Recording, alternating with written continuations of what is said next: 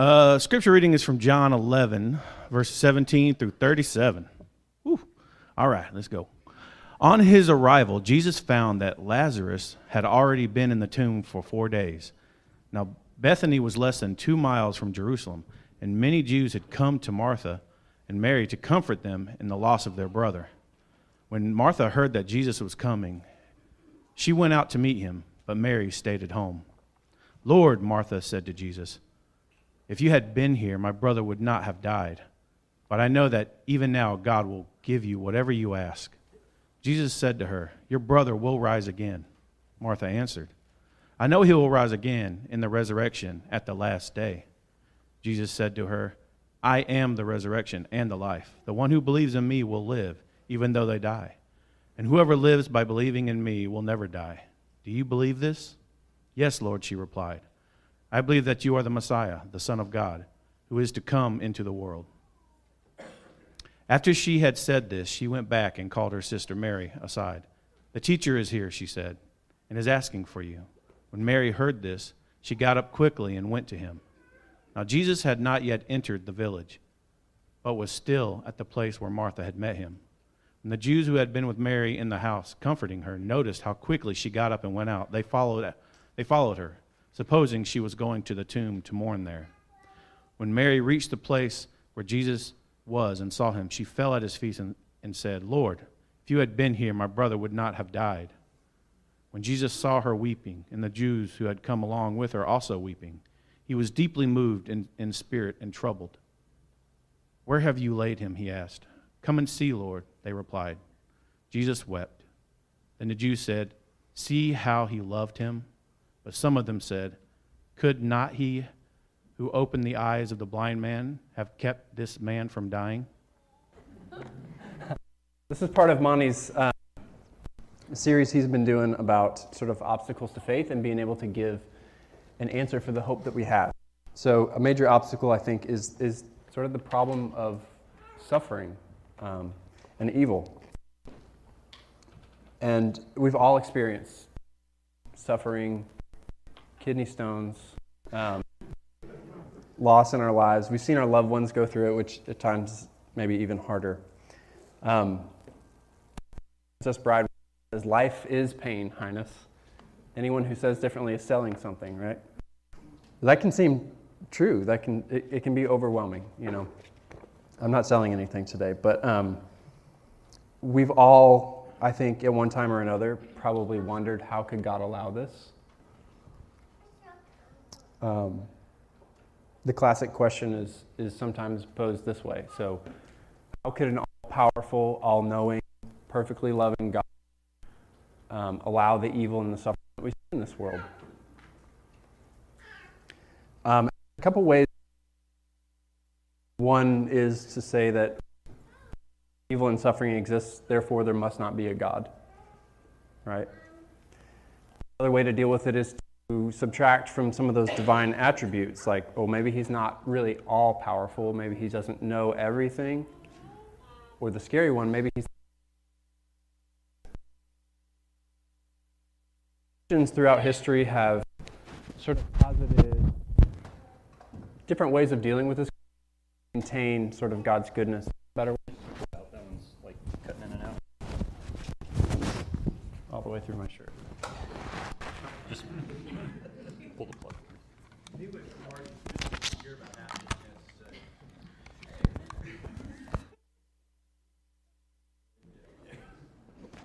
All right, is that better? All right, so the, so the ways to deal with the question there is no God. Um, maybe he's not all powerful, maybe he's not all good. Um, but Christians have sort of, through the, his, through the history of Christianity, posited different what are called theodicies or ways of dealing with this question. Ways that maintain you know god is an all-powerful god perfectly good but maybe rationalize the reason why he might allow suffering and evil to persist in our world. So we're going to talk about um, some of those theodicies. Um, but this is, a, this is a major obstacle to faith for a lot of people. Um, people that i've known i've had conversations about this with people who were Christians and, and have come across major doubts because of this issue. People who are not Christians because of this issue, or um, just people struggling with this question a lot. I think that's fairly common, and, that, and surveys um, sort of bear that out. The Barna Group did a survey in 2016 of about, um, I think, 3,000 Americans, and they, they identified this issue as the number one obstacle to faith for people in their survey. And that number was even higher among the younger generations, the millennials, the Gen Zers. Um, so this issue is not going away by any means. It's actually becoming more prevalent. So, like I said, this is part of Monty's sermon series. Try to be able to give a reason for the, for the hope that we have. We're going to talk about this issue a little bit today. Um,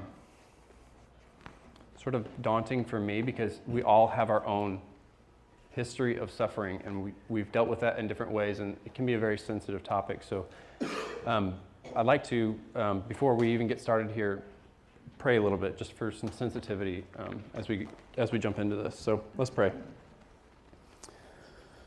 Um, Father in heaven, I pray that you give me humility and sensitivity as we as we jump into this topic. I know that everyone here has um, their own experiences that they bring to the table, and um, our own histories with suffering and, and loss and grief and facing evil.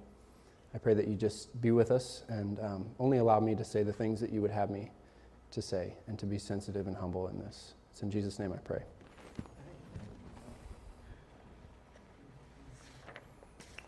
Right. so, like I said, we all, we all sort of carry our own history. We all may have theodicies that sort of work for us in a lot of instances, and, but we, we may also have our own questions. Given the chance to, to ask God face to face a question about suffering, we might all pose that question in slightly different ways, right? For some of us, it's, um, you know, God, why did you allow cancer? Why didn't you prevent that? For others, it's, you know, natural disasters like earthquakes and tsunamis that wipe out whole cities, thousands of people at a time. God, what's up with that? Um, for other people, it's sort of the, the senseless evil that sort of surfaces sometimes. I think of like school shootings. God, why didn't you just intervene to stop that? You know, 9 11, things like that, the Holocaust. Um, so we, we, might all ask that question in different ways, we, but I think it, it's good for us to sort of come to terms with what questions we still have. What bothers us the most? What sort of gives us the most heartburn about this problem of, of suffering? And I say that because um, when we find ourselves in conversations with folks about this issue, and this, like I said, it does, I think, come up a lot. I've, I've talked to several people about this um, but when we find ourselves in conversations like this, I, I tend to think that it's good to lead with vulnerability to show that, yes, I, I still have questions about this. And what that does when you're in a conversation with somebody is it puts you on the same side as them. You know, it's us, we're partners on a quest to find answers to this question. And so we're kind of on the same team. And that's a good place to be rather than in a debate with that person where we're opponents and this is what I believe, no, this is what I believe. And does anyone really ever change their mind when, it, when it's that dynamic? When it's a debate, you really just end up digging your heels into your side of it more, I think. and this is a hard issue. If, if we're going to talk about how complex this issue really is today, and and I don't think it's a good idea. It doesn't do God any favors to to certainty when it comes to this. Um, I think we actually can do a lot of damage and be a little bit hypocritical when we, we act like we have it all figured out. And I've said this before it's okay to have unanswered questions, right? That doesn't disqualify us from being a good Christian. In fact, and again, I may sound like a broken record because you've heard me say this before. If we're to define disciple based on the New Testament, a disciple is someone who has good questions and who takes those questions to Jesus for answers. Right? A disciple is not someone who has it all figured out and can dispense wisdom to the world at all times about every single thing.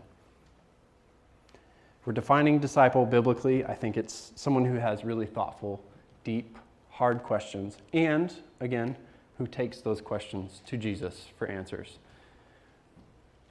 And Jesus isn't always like Google. He doesn't give us the immediate answer right away, right? I think he likes to have us wrestle with it a little bit. There's value in the wrestling, in my experience. Over years and years of wrestling, we grow and we mature.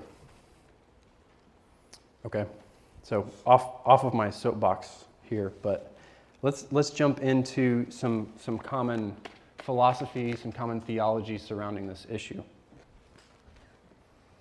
Um, some helpful categories here are moral evil versus natural evil. In philosophy, they tend to sort of put these two categories out when they're talking about the problem of evil. Uh, so, moral evil would be like the, the hateful things that we do to each other that cause suffering. So, think, you know, anything from bullying to murder to um, genocide, really bad choices that we make and we inflict that suffering on one another. That's moral evil. Natural evil would be like the things we have no control over. So nature just, you know, earthquake causes suffering. That's sort of what, what nat- natural evil would be.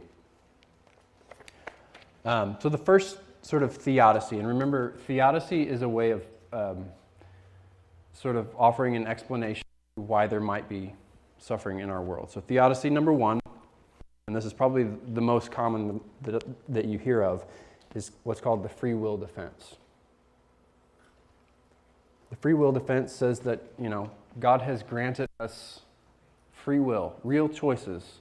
We have the choice to make good decisions or bad decisions, and those bad decisions have consequences, real consequences that we have to deal with. Um, and so, you know, you might say that there can be no true love, true love. Uh, Princess Bride, again, sorry, popping in. Um, where was I? There can be no true love without um, free will. That's what I'm saying. I got love for you, baby. um, so we have to have free will to actually actually love God. Um, this is this is a pretty strong theodicy. It has a lot of merit to it, I think. But you might say its, its weakness is it can explain sort of the moral evil aspect of this. You know, we have free will, so we have to deal with the consequences of inflicting evil on one another, but what about natural evil?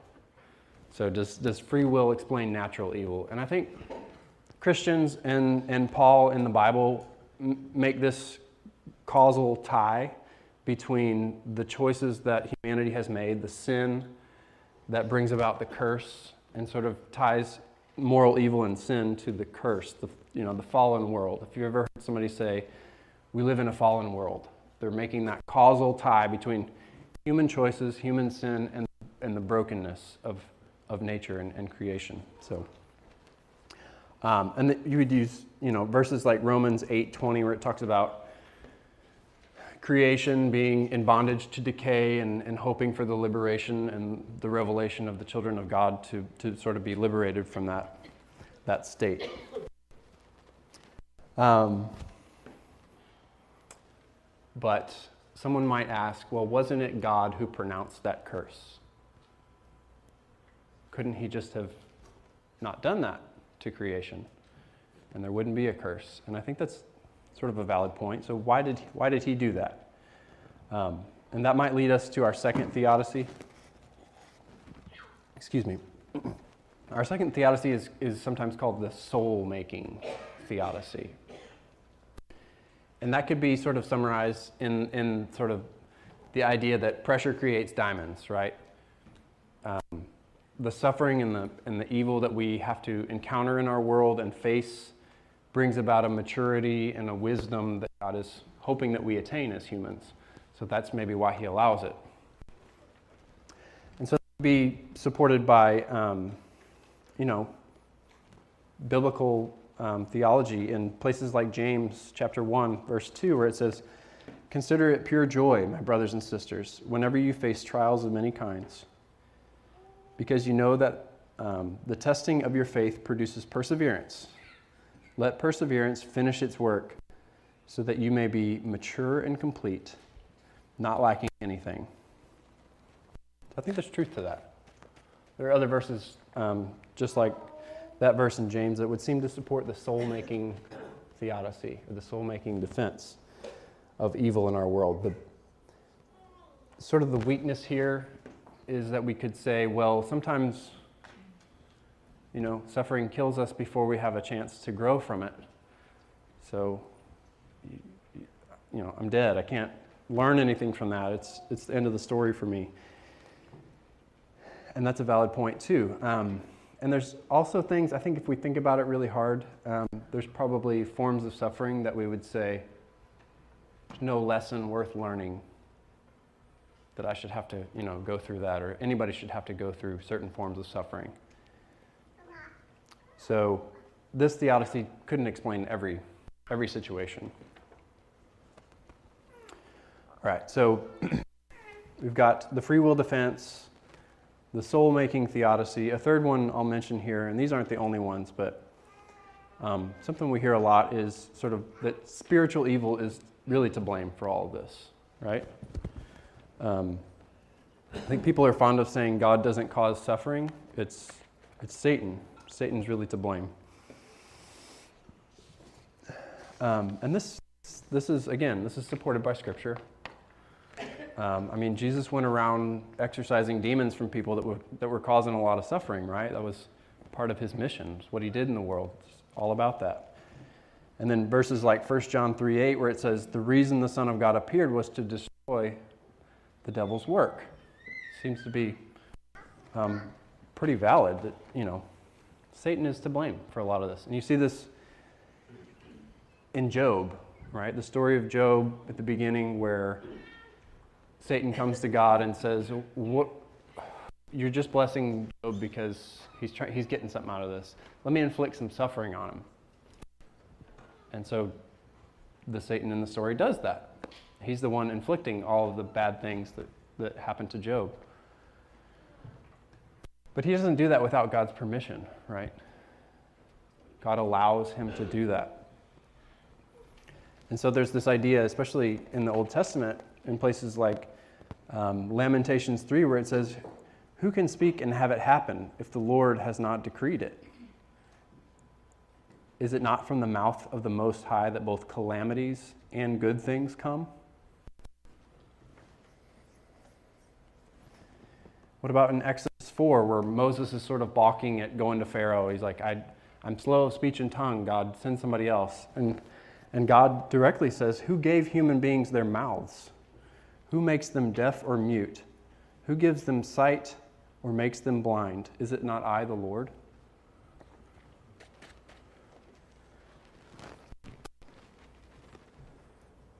We could go really far down the rabbit hole with any one of these theodicies. I mean, we could talk about this for months and months and months.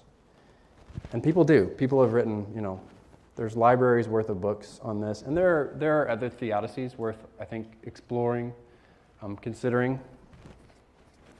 I've tried to give sort of a, just a, maybe a simple overview of the landscape here, um, but it can get fairly deep and complex. And I pointed out sort of the strengths and the weaknesses of each one. That's not to like tear down our faith in these. I think they are valid. I think they are valid. They, they do explain suffering in some instances, but maybe not all. You know, sometimes we don't know the reason. Sometimes it's one thing and not the other thing. And that same thing happens to somebody else and it's a different reason. Um, so here's what I mean by that. The Bible says uh, God disciplines those he loves, right? But Jesus sort of chastises his disciples for going around assuming that everything they encounter is because of some sin, right? They said, Who, who sinned, Lord, this man or his parents, that he was born blind? Jesus says, No, neither. It's sort of it's something else in this situation. So there are instances when, you know, it could be free will that's causing suffering. There are instances when it could be um, that we need to mature and we're we're going through something in order to gain wisdom and maturity. It could be that Satan is the one inflicting suffering on us. Uh, it could be a complex web of multiple factors, right? That's when it gets really, it could be multiple things converging in space and time on you at one particular. And, and who can decipher all of that? It gets really complex. It sort of seems like what Job is going through. You know, Job at the end of the book sort of says, God, come and explain yourself, and God does show up. And he asks Job all these really hard questions about do you, do you have any idea how, how, what it's like to run the universe? How, do, how does this work? How does this work? How does this work? And he sort of humbles Job. And I think the point of it is that he's saying it's, it's really complex, Job. It's maybe even beyond you. We, we sort of assume with this whole theodicy endeavor that we could even fathom God's reasons. I mean, is that something we should assume that we could fully know the mind of God and all, all of his intentions?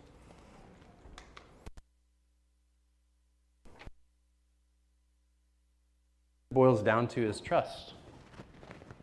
Right? Do we trust that God might have a good reason?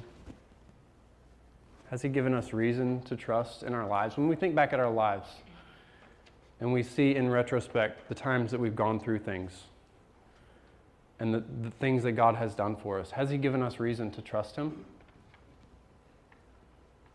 I think, yeah, when I look at my life, I think, yeah, God's been there. God was there. I see God sort of working in this, looking back through time.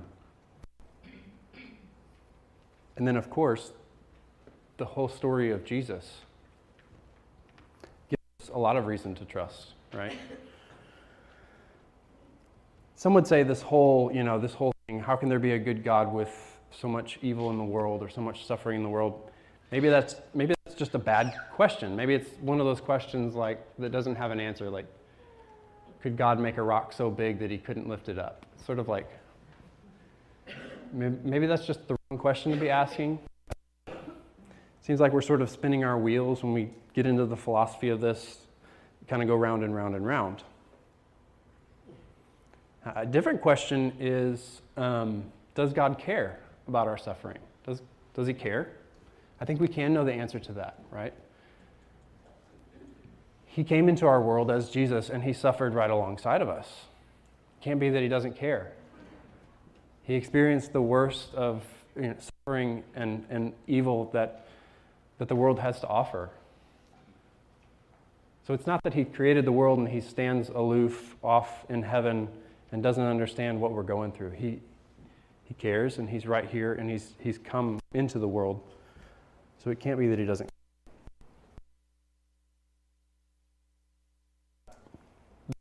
when I, when I start to have doubts about this, this whole thing. Um, and it makes a difference. A lot of people have given up belief in God over this specific issue. And yes, it is a very, very difficult issue to deal with. Um,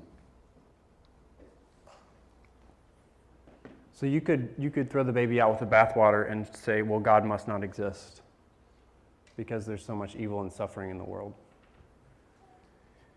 But actually, you're going to have other really difficult problems if that's the route you take, right? An atheist has a really hard time with the problem of good.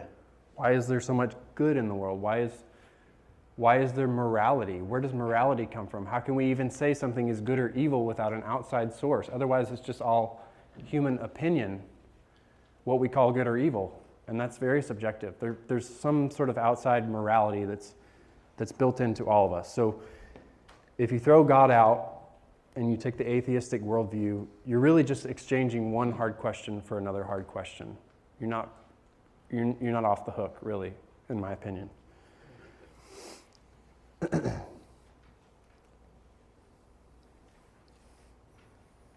right.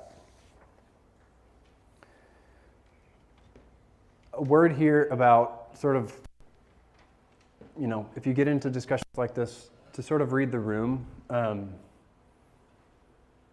I think there's times like at a funeral where it may be just totally inappropriate to be throwing theodicies out at people. Um, that's not the time. Those are times when, you know, we offer our presence, our love in a simple, quiet way, and we suffer with, right? We mourn with those who mourn, we weep with those who weep. And that's, what I see Jesus doing. I mean, that's our example, right? When Jesus is at the tomb of Lazarus, he, Jesus wept. That was my favorite verse as a kid. It was short, right? It's an easy one to memorize. But there's a lot of, a lot of meaning packed into those two words. Jesus wept. God weeps. Even though he's about to raise him from the dead, he, he's at the tomb and he, he, he weeps. It's an appropriate response sometimes, especially if Jesus is doing it. Um, I think we could take a page from his, his book and, and, and offer sort of shared mourning in certain times when people are really in the throes of anguish and grief. Maybe they're asking that question of why. Time for philosophizing. Um, so the scripture reading today was, like I said, that story of Lazarus, but I had it intentionally sort of stop at the point right after Jesus is at the tomb and weeping before the resurrection, um, because I think that's sort of symbolic of the time, the time period that we're in as followers of Jesus. I mean, we're, we're, we're between his first coming and the future resurrection, right? And that's, that is a time that is sometimes filled with weeping. So I think that's sort of metaphorical in a way. Um, that said, we do hope of a future where God will wipe every tear from our eyes. There will be no more death or mourning or crying or pain. For the old order of things has passed away. That's from Revelation 21. That's, that's the hope that we look forward to in all of this. And I hope that in conversations when the problem of suffering comes up, that we're that we're able to share that hope. That's what the first Peter verse is talking about. 1 Peter 3:15. This whole sermon series is based on. Be able to give an answer for the hope that you have. That's the hope we have. Right? Right now we live in a time of of of weeping. There's a lot of stuff that's going on that is hard to explain, hard to fathom, even. Maybe we can't fathom that. We know that it's not because God doesn't care. We trust that He does have a reason and He will rectify things someday. I think it's important to, you know, to bring that up, to not forget about our hope. And when we find ourselves in, in conversations about this, that we would do it like Peter, like First Peter says, with gentleness and respect. That's a huge part of this. To handle handle these conversations with gentleness and respect. And so I hope by sort of surveying the philosophy, sort of talking about the theology of it, I hope that we are humbled in the fact that these, these issues don't have simple answers. There's some complexity here. Um, I hope that you, in some way, feel a little bit more equipped to have these conversations because of this today. And I hope that, again, we, we're able to point people to the hope that we have because I think there's, there's some consolation in that. Um, so, as we close today, if, if, if you're here today and you're doubting, struggling with this particular issue, or issue if you're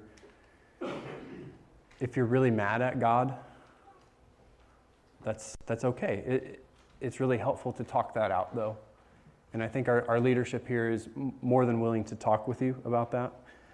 Um, if you have you know more curiosity surrounding this this issue if you're looking for books to read and I'll, and I'll send out a follow-up email here. I, th- I have some really cool resources that I want to share with y'all. Um, so I'll send out an email with those but um, if you're really hurting today, or if you need anything, if you want to take a step towards Jesus, um, you can do that today as we stand and sing. Come down to this, this front row here.